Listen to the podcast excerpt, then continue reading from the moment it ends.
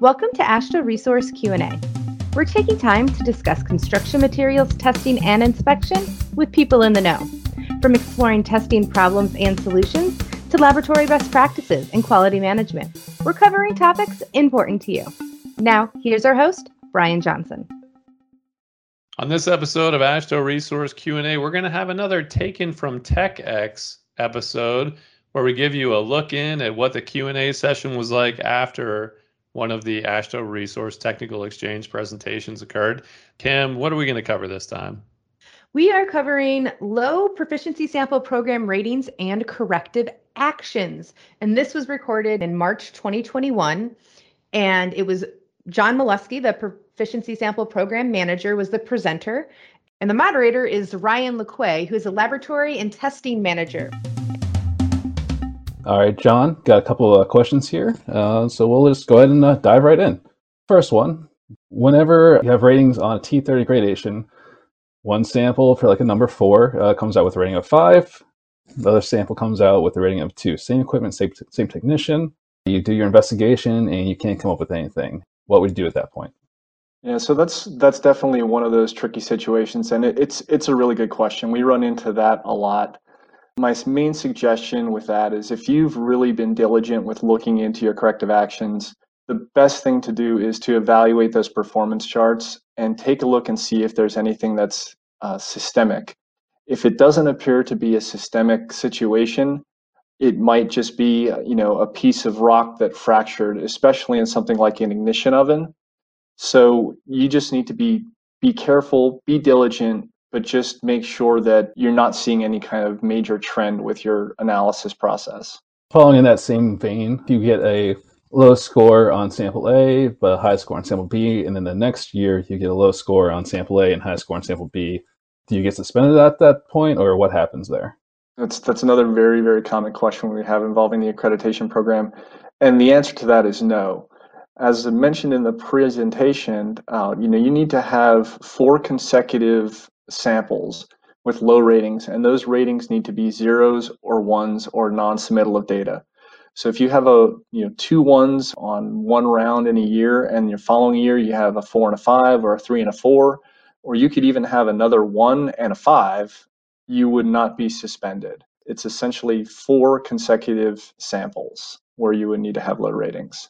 Okay, keep going in the same vein here. Uh, if you have a low rating one year, uh, you do your uh, your uh, corrective action investigation, and the next year that data point or that data line gets suppressed, uh, so you have no rating.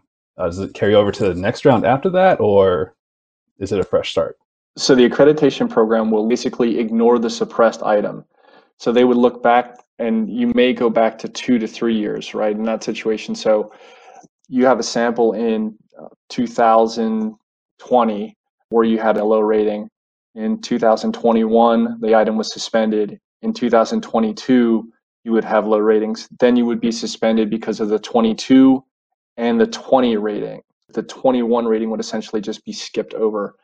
But likewise, you know, if you receive satisfactory ratings on that 2022 round, then the accreditation would not have any action taken on it.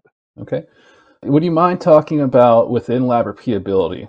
Uh, for a bit. Uh, how it's calculated? Uh, is it implying that sample A is the sample B? Why is it important?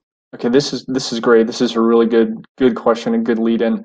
You know, we have have done several of these presentations on the sample programs at the Technical Exchange, and one of these upcoming years, we're going to take a deeper dive into the statistics and give a, a more, like I said, deeper explanation of the analysis process and how things are calculated and the repeatability, it's it's basically a measure of the difference from your two data points compared to the difference of the two grand averages. And then you take the total difference and divide it by the square root of two. So there's a little bit of algebra in there, and I, I touched on it a little bit today. But like I said, basically that repeatability is a measure of the difference between your data and the grand average data and we're just comparing those values and seeing how far you are away or how large your difference is compared to the difference between the two samples. Okay, quick question about blind samples. Uh, are they completely different or is it the same uh, initial sample that you've possibly failed on? So we have a, a bank here of several years of samples. We conduct the stability testing on them as part of our ISO accreditation. So we do maintain a bank, and uh, basically we strip all of the data that would indicate what specific sample it is, and that's where the blind sample pool comes from. So we have all the information. Our administrative assistants keep it, log it, and track it, and they pass that information on to our quality analysts when they're conducting the ratings for the reinstatement or uh, or uh, attempt at reinstatement for testing a blind sample. Okay, uh, you kind of touched on uh, this next bit there. So let's go right into it. Uh, what do we do in regards to testing? Uh, were you involved in other testing programs? Do we do in-house testing? So we do we do quite a bit of in-house testing when it comes to um, you know material design, things like Marshall, Hveem, and Gyratory. We're making the mixed designs here for for Marshall and Gyratory. We don't we don't have a California kneading compactor, so we're not doing Hveems here. But things like soil samples, we'll do liquid limits. Uh, you know, CBR will run those tests with the intention of basically making sure that the material is is reasonable to test.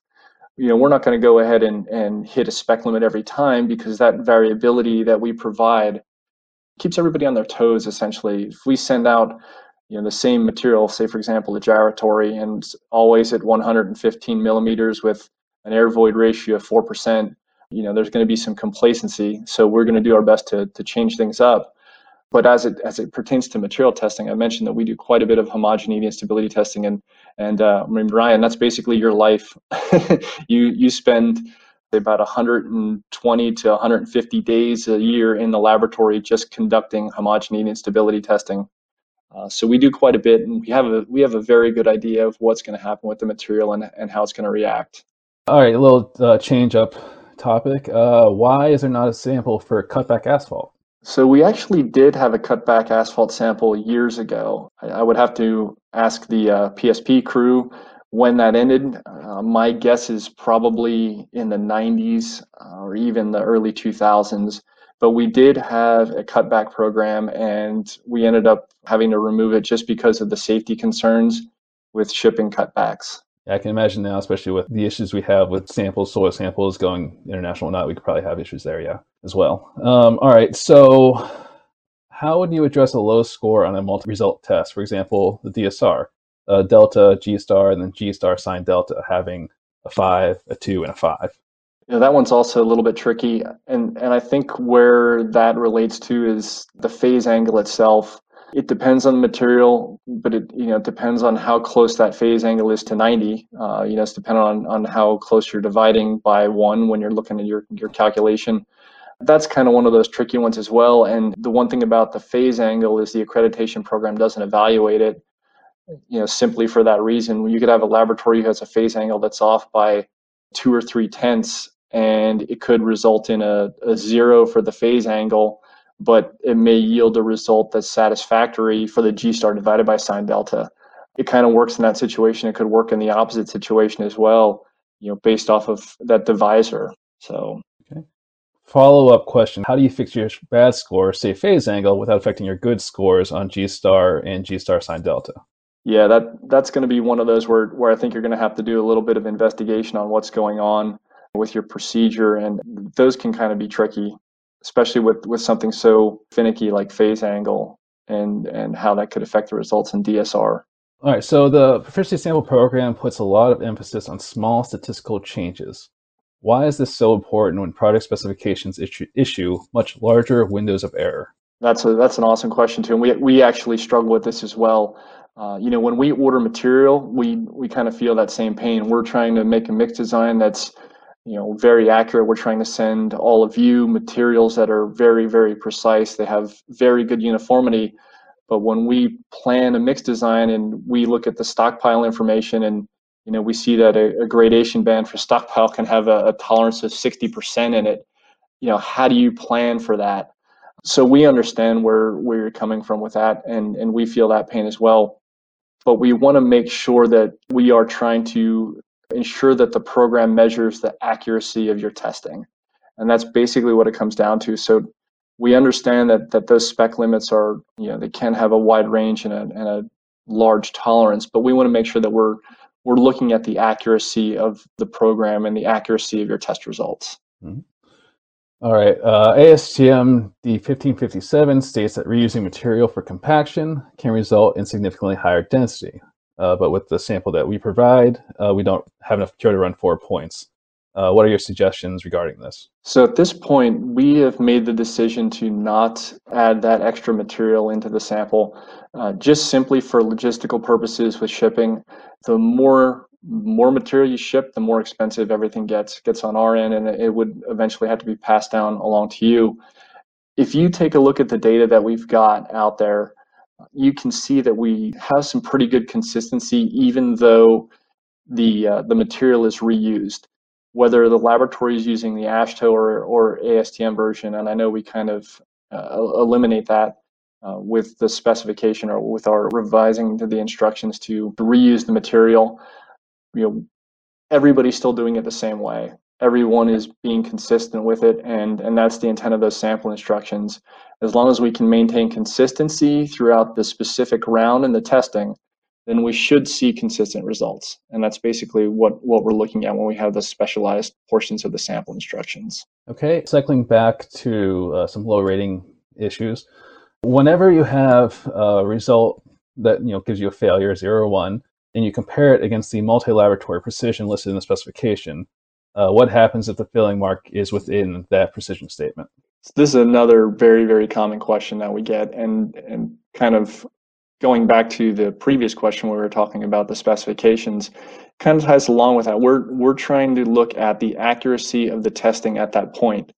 When you are talking about a precision estimate, that estimate is intended to encompass as many materials and situations as possible. You know, we provide. Uh, I'm, I could not imagine. I can't even explain how much data we provide to AASHTO and ASTM for revising precision estimates, and those estimates come from the data that's generated within the programs.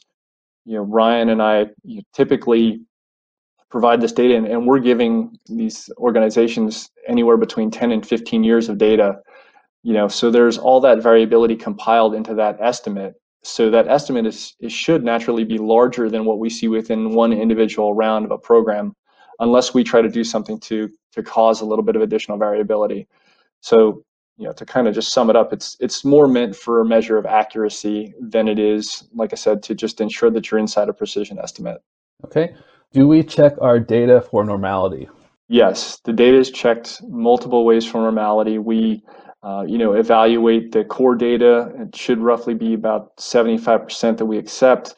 We do normal probability plots. I've messed around with some kernel density plots. So yes, we do have a, a very thorough, robust check for normality. Okay, uh, we're uh, getting a little close to the end here, so one more. Is there any plans for the uh, Hamburg wheel track to be incorporated into the PSP?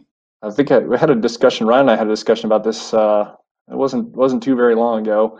Mm-hmm. Um, so the the Hamburg we we had thought about doing that, uh, and we pitched it to our oversight committee and uh, also to the committee on materials and pavements, and we had a discussion with that group and. We were discussing using gyratory samples and, and our gyratory design, but we ran into uh, a kind of a sticking point about how good the gyratory pucks would be to be sawed in half and, and essentially used for those samples. And we found out that you know there would be a lot of variability with the air voids throughout the puck. So the only real good way to do that would be to essentially mix those samples on our own and compact them in our gyratory compactor, saw them, and then send them to the laboratories. And the amount of workload would be incredible for us to try to manage that.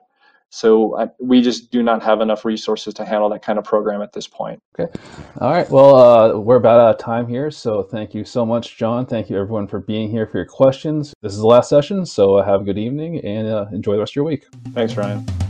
And that was the Q&A session from low PSP ratings and corrective actions from the 2021 AASHTO Resource Technical Exchange. Again, the moderator was Ryan LeQuay. And the person answering those questions was John Malusky, the manager of the proficiency sample program. So he knows a little bit about that stuff. Uh, if you want to hear more about what goes on at the Technical Exchange, join us at the next one, the 2022 AASHTO Resource Technical Exchange on Kim. When is that again? March 28th through 31st, 2022. If you want more information about next year's technical exchange, visit our events webpage at aashtoresource.org slash events. Thanks for listening to AASHTO Resource Q&A.